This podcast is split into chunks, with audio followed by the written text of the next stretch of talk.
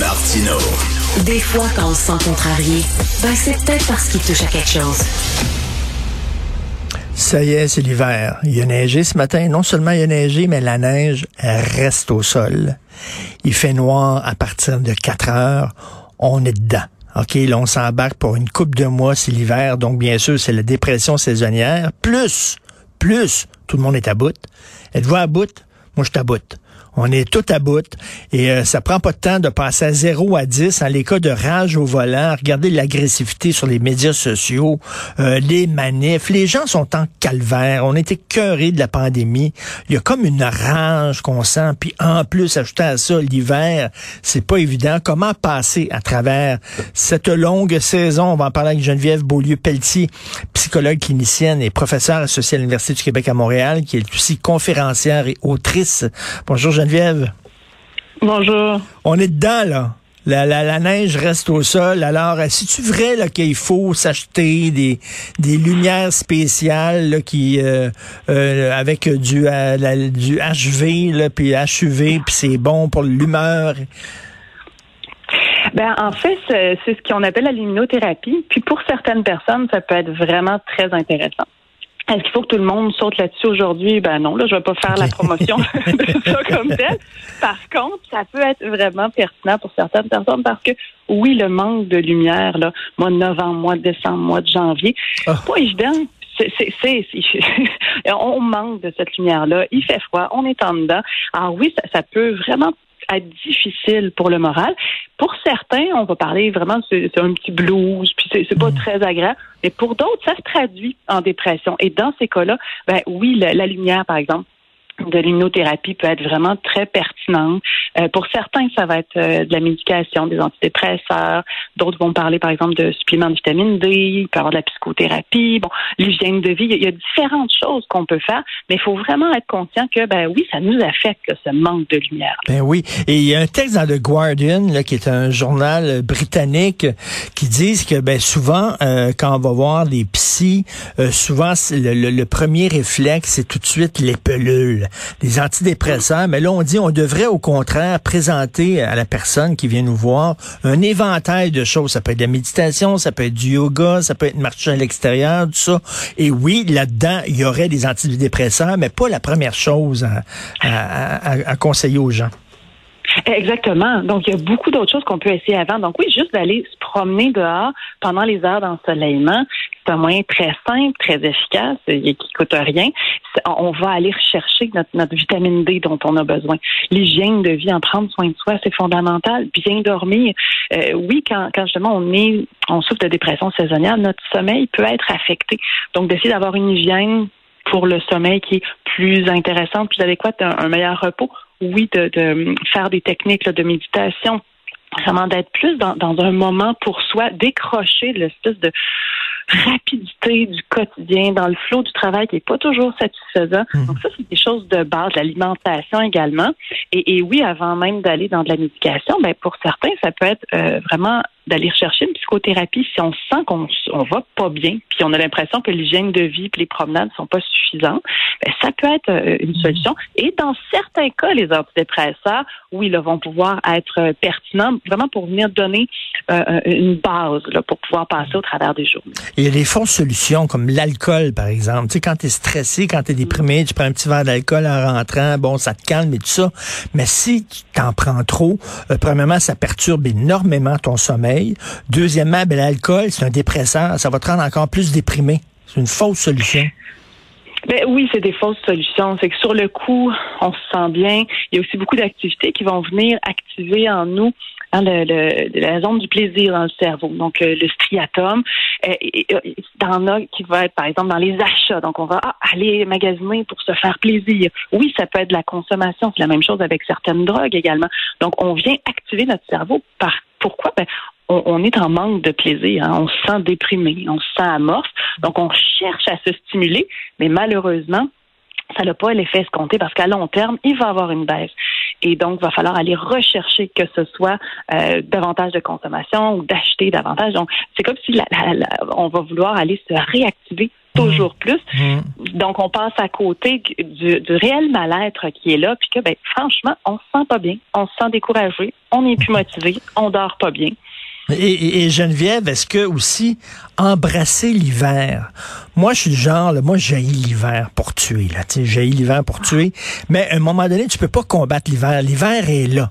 Fait qu'au lieu de le combattre, ben, tu en t'habillant légèrement, en chialant parce qu'il fait froid, ben, abeille-toi chaudement, puis va dehors, puis profite de l'hiver, puis fais de la raquette, puis tout ça, puis embrasse l'hiver.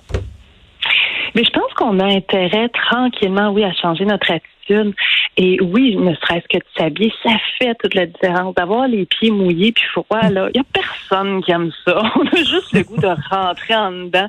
Donc, je dirais, oui, tranquillement, d'aller vers des activités un petit peu à la fois si on n'est pas euh, d'emblée content dehors, vraiment d'aller chercher certaines activités. Tu sais, de, ces temps-ci, il y a beaucoup d'activités en lien avec la lumière. Donc, dans différents endroits, dans différentes villes, ou, justement d'aller un peu à l'extérieur, voir euh, des lumières euh, de décoration, par exemple.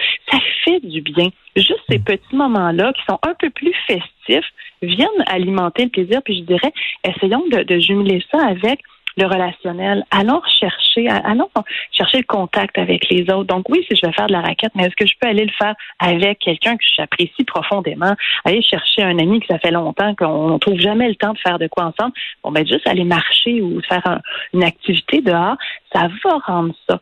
Euh, davantage, je dirais, tolérable. Et là, là, je vais faire un gros cliché, là, vraiment. Là, j'ai l'air de, de, parler comme un biscuit chinois, là, mais euh, retrouver l'enfant en soi. Mais tu sais, quand on était petit, là, puis on sortait mhm. dehors, là, puis on rentrait, puis on avait le nez là qui dégoûtait, puis les joues rouges, puis tout ça. Mais c'était le fun aussi, là. Avec tout à fait, tout à fait. Puis ça, on, le perd en grandissant. Oui. Tu sais, des fois, on va voir notre enfant qui est tout gelé, puis on fait, mon Dieu, comment il a fait pour rester longtemps? on n'est même pas aperçu qu'il était gelé, justement. Alors oui, d'essayer de, de, se lancer un peu, de, tu sais, de faire un ange là, sur le dos. Juste ça, ça peut être très drôle, ça peut être amusant. Puis on regarde juste la neige tomber dans notre face, puis la, la ressentir. C'est des moments aussi de où, où, on est un peu plus centré, je dirais, sur ce qui se passe, sur notre environnement, la, la, beauté aussi de la nature parce qu'on en est beaucoup coupé. Puis d'arrêter quelques instants, puis de la, ressentir, notre neige, le tomber, plutôt que de juste la subir, ça peut faire un changement dans notre attitude. Et c'est sûr que ça n'arrive pas du jour au lendemain. Donc, c'est pas tout le monde aujourd'hui qui va faire Yeah, je veux sentir la neige dans ma face. Mais peu à peu, c'est possible. Et un autre euh, conseil qu'on pourrait donner aux gens, c'est de, de, de slacker un peu sur les médias sociaux, de, de prendre ses distances parce que c'est tellement toxique les messages qu'on peut lire là-dessus, euh, les gens qui s'engueulent, les messages haineux, parce que oui, il y a la dépression saisonnière, Geneviève, mais il y a aussi une rage, là, à cause peut-être de la pandémie, on est tanné. Puis euh, j'ai commencé à prendre un peu mes distances avec ça, puis ça fait du bien. Vraiment. Oh, ben vraiment, vraiment. Mais c'est quand on se sent pas bien, quand on se sent plus déprimé, euh, souvent on va voir l'idée de ben la personne va pleurer, hein, elle va être triste c'est pas que ça. C'est une baisse de motivation, mais c'est aussi beaucoup d'émotions mélangées qui peuvent faire en sorte que, oui, on va être plus euh, fâché, on va être plus en colère, on va être plus hargneux. Et, on essaie juste de gérer nos émotions. Et oui, on est dans le contexte de pandémie. Il y a une fatigue pandémique qui est clairement là, qui fait en sorte que, oui, il y a une irritabilité, une irritation, une frustration qui est là. Alors, elle est bien réelle. Donc, oui, si on voit que ça passe beaucoup sur les réseaux sociaux, ça peut faire du bien de sélectionner ce qu'on va aller regarder là-dessus, de, de, de s'enlever certains sites qui finalement font juste alimenter cette irritation, cette, euh, cette lourdeur qu'on ressent depuis plusieurs mois. Est-ce que vous la sentez, la, le, fond, le, le, fond de rage là, qui est là? On dirait que c'est comme un buzz permanent. Moi, quand je conduis en auto, j'ai jamais vu autant de gens énervés en char klaxonner, s'engueuler. Euh, J'ai jamais vu ça. Il y a comme une tension là. Ah non, clairement, clairement, clairement. Euh, on, est fatigué, on est usé psychologiquement. On a hmm. beaucoup moins de ressources qu'on en avait. Alors oui, on a la mèche plus courte. Euh, et en plus, là, on parle de, l'automne. Mais déjà que la mèche était plus courte, là, en plus, on vient nous priver euh, avec cette, cette météo, avec cette température-là. On se dit, ben, on va aller moins dehors spontanément, on perd de la lumière, moins d'activité aussi possiblement à l'extérieur avec des proches, par exemple des amis. Donc tout ça qui se rajoute avec un contexte encore d'insécurité. Oui, la pandémie évolue, mais c'est pas encore tout à fait clair ce qui nous attend dans les prochains mois. On sait que Noël s'en vient, donc il y a encore beaucoup de points d'interrogation et qui est qui est rien pour, euh, je dirais, euh, rassurer ou venir faire un baume. Là. En ce Mhm. moment, on est usé, on le sent, puis on sait pas encore tout à fait vers quoi ça s'en va. Et vous, vous êtes conférencière, vous êtes autrice, mais vous êtes aussi psychologue clinicienne. Et j'imagine pour les psys ces temps-ci, là, euh, vous devez pas chômer. Hein? Est-ce que vous avez, est-ce que vous voyez vraiment des gens qui vont vous voir, euh, euh, qui sont fatigués, qui sont à bout, comme je dis, qui sont, qui ont la mèche courte, euh, qui sont épuisés? Ben oui, tout à fait, tout à fait. Puis ça s'inscrit de différentes façons. Ça va être beaucoup dans des conflits relationnels, dans le couple, au niveau de la famille, une lourdeur qui est là. Donc, pour chacun, ça se traduit différemment. Mais, mais oui, c'est là. Puis je, pense que je peux parler pour une, une bonne partie des gens en disant que la fatigue pandémique, elle est là, une irritation, un Hmm. fond de frustration qui, qui est pas toujours, qui va pas toujours se traduire dans, dans des grands gestes euh, d'éclat ou euh, ouvertement hostiles, mais une irritabilité au quotidien qui fait en sorte que ça se peut qu'on réagisse beaucoup plus rapidement à juste une, simple interaction là, avec euh, avec quelqu'un qui va nous avoir euh, euh, causé obstacle, par exemple, donc plus prompt à réagir, même dans des petites interactions au quotidien. Donc, il faut se préparer psychologiquement. Là. On entre là, dans un quatre mois, là, on entre dans le tunnel là, qui, qui est dur, avec le manque de lumière, le froid, l'humidité, etc. Il faut se préparer psychologiquement, puis s'armer. là. Oui, il faut se préparer, puis ça, ça inclut justement qu'est-ce qu'on qu'est-ce qu'on veut faire pour prendre soin de soi, qu'est-ce qu'on a envie de voir, essayer de planifier des moments justement de rencontre, des moments de plaisir, même aussi simples soit-il au quotidien, vraiment d'avoir ça en tête, de pas attendre d'avoir plus de temps, de se dire là j'ai les mois qui viennent qui vont être plus difficiles, comment je veux prendre soin de moi. Et juste ça, ça va être euh, déjà une belle base. Et de pas hésiter à en parler avec nos proches parce que peut-être justement, il y a des activités qu'on pourra faire ensemble qui nous permettront de sortir, qui nous permettront de socialiser, d'avoir du plaisir.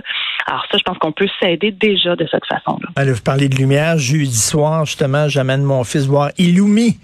À. Laval, plein Ah, de ben oui. lumière. On va faire le plein de lumière là, pour, pour passer à travers ces quatre mois-là. Merci, toujours un plaisir de vous parler. Geneviève Beaulieu-Pelletier, psychologue clinicienne, professeure associée à l'UCAM et conférencière autrice. Merci Geneviève, bonne journée. Un grand plaisir. Au revoir.